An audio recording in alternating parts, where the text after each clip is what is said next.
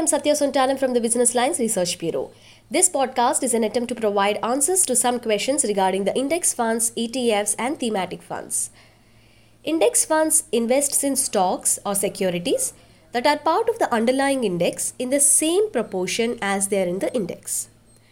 For example, if Infosys has 7% weight in the Nifty 50 index, a Nifty 50 index fund also invests about 7% of the portfolio in Infosys.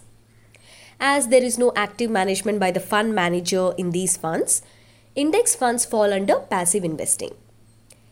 ETFs or exchange traded funds are also passively managed mutual funds with the same style of investing as that of index funds but trades on BSE and NSE like equity shares.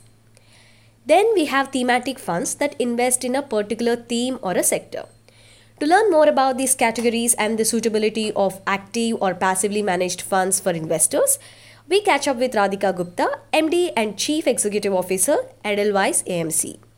Radhika Gupta is an asset management professional with experience across asset classes and investor segments. Uh, talking about index funds and ETFs, there's always a comparison between active versus passive investing, given the underperformance of many funds, especially large caps vis-a-vis benchmarks.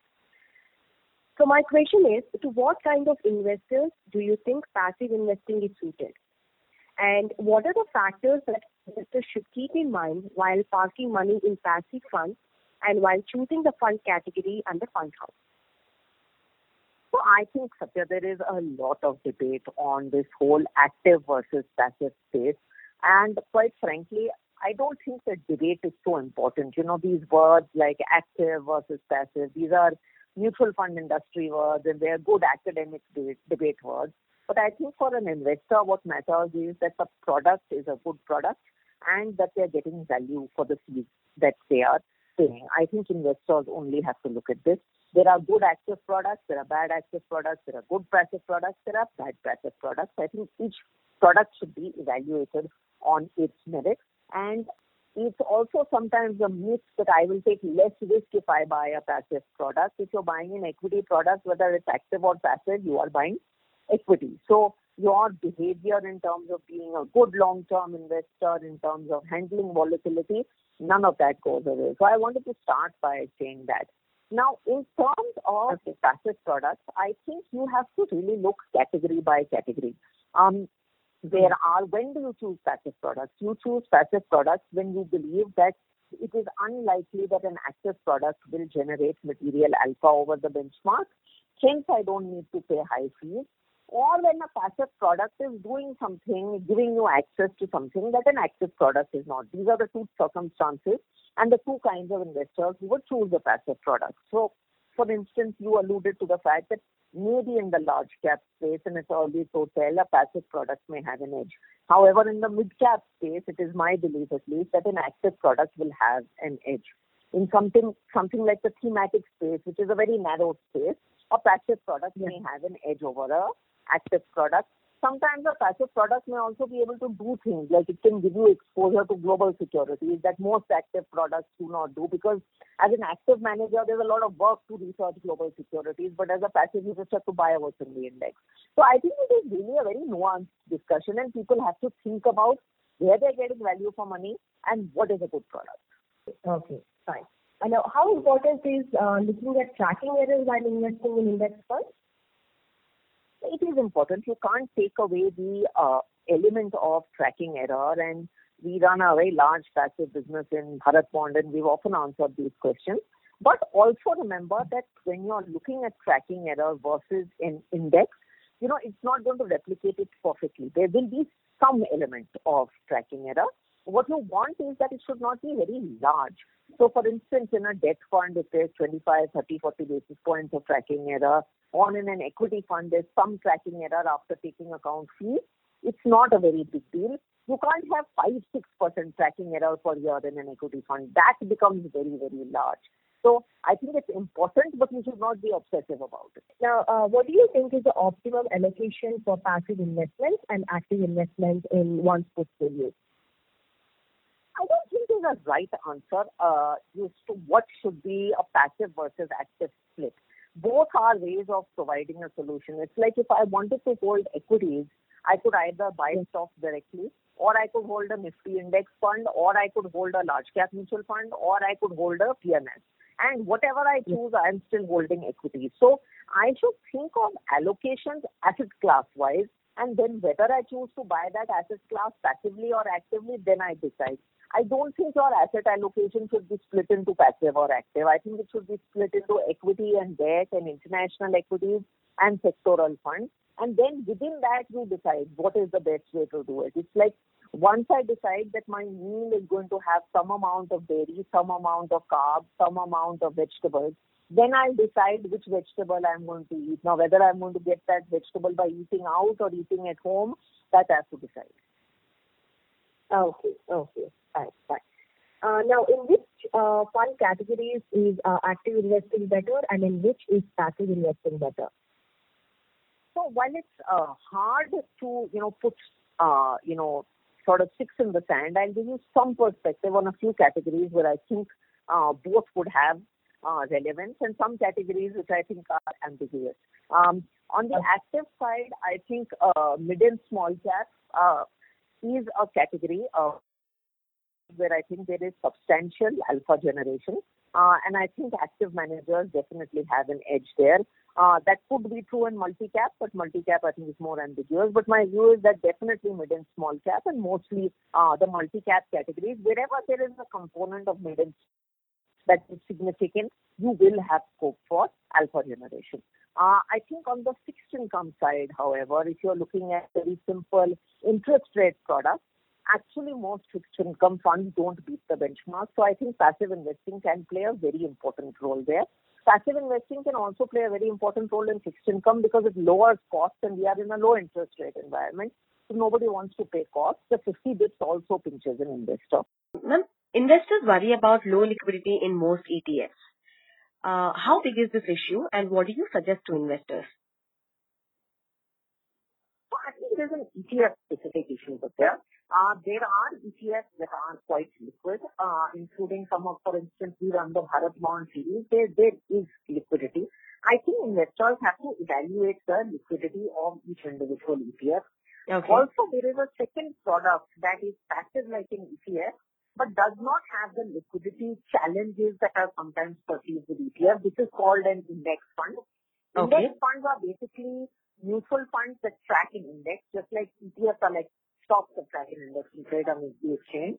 Index funds, the purchase and sale is at NAV and you don't need a demat account. So if you're looking at a category where the ETFs are worried about liquidity, the better thing. For instance, if you're looking at a banking ETF, you're worried about liquidity, you can also look at a banking index fund. And there, then you don't need to worry about liquidity, which is why we think for retail investors, index fund is a better solution than ETF. Okay. Okay. Can you give us a color on what volume can be considered as a reasonable or, uh, you know, a good enough uh, volume and liquidity? This is a little tricky to tell you, but I think in terms of liquidity, you should look at the exit cost of an ETF, right? Now, in a debt ETF, for instance, if I my exit cost is 5 to 7, 8 basis points, that's pretty good in my opinion. If it is 1% and my returns are 7, 8%, then it is a real problem. So I think 5 to 10 basis points of cost is not a bad cost at all. And so if that's the kind of impact cost, if there's an ecosystem, if there's market making, then I think investors are good.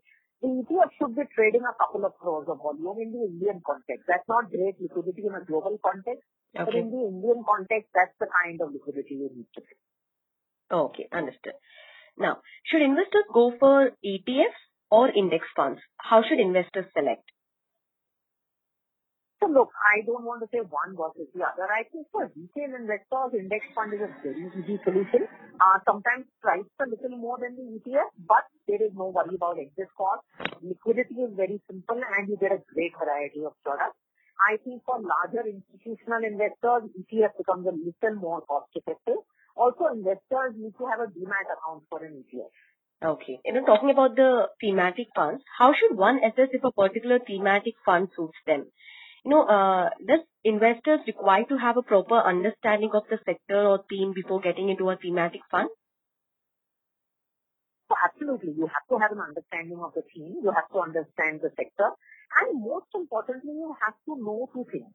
One is that the sector can't be very tactical. It has to be very structural. It has to be a long-term sector because it is equity investing. It has to be done for the long term, and the sector has to be structurally a strong sector.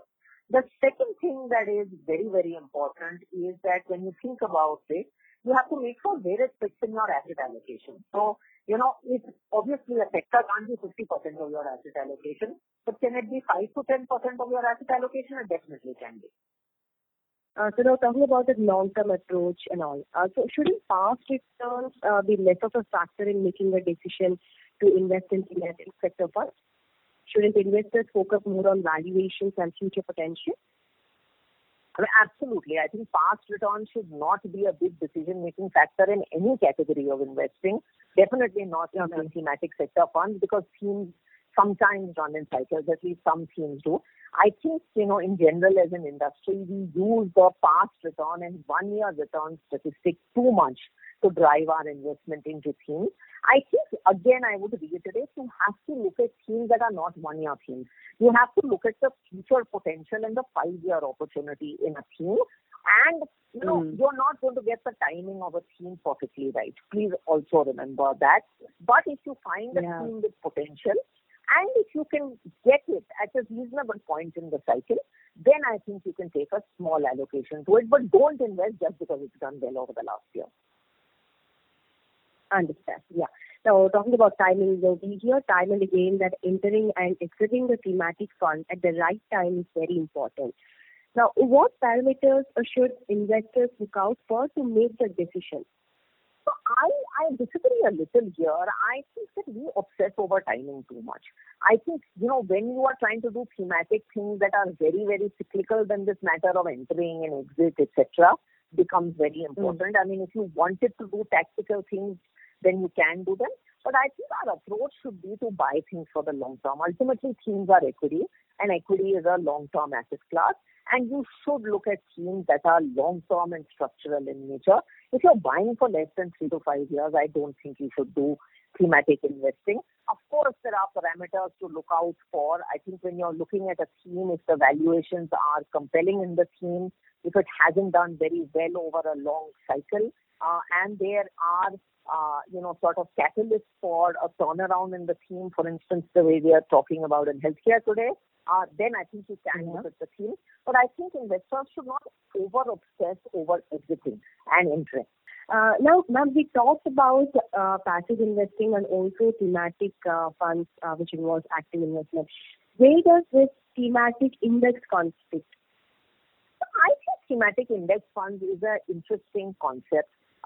People are interested in investing in themes. Investing in themes in itself is a pretty active call. And if you look at themes, you know, the universe for most themes is not very large. So it is our belief that why not take a passive approach to this? If I've decided I want to do consumption or healthcare or financial services, these are all structural themes, then can I just mm. do this with a passive approach? A passive approach brings a few things. One, it brings tremendous transparency and you can get these themes at a much lower cost than an active fund. The second is mm. you know that your thematic fund is absolutely true to label. It's not going to use the 20% SEBI discretion to invest outside the theme. For instance, in a healthcare fund, in a passive fund, you'll never find insurance exposure, which you will in an active fund. And actually, insurance is a financial services uh, profile uh, stock, not a healthcare profile stock. So you'll get very true to label exposure sometimes the thematic approach, which I said earlier in the interview, can also add and make the theme more complete because when you are mm. being passive, then you don't need to worry about having a research desk in the US or a research desk in China. Again, I give the example of healthcare. It's a theme that is actually an Indian and global theme. It is incomplete without global exposure because all the innovation, the large number of patent filings, all that happens actually globally. Uh, it doesn't happen in India. The US is the largest spender on healthcare. So a passive approach can actually make the scheme a lot more complete because you have global exposure and you have India exposure. So there are two, three things that a passive or index fund approach can bring to thematic investing. True to label में completeness and global exposure and very, very low cost structure. Yeah, that's it from our side, ma'am. And uh, I'm sure we would have uh, cleared some of uh, our listeners' doubts about ETFs, index, and thematic funds. Thank you so much. Thank you so much.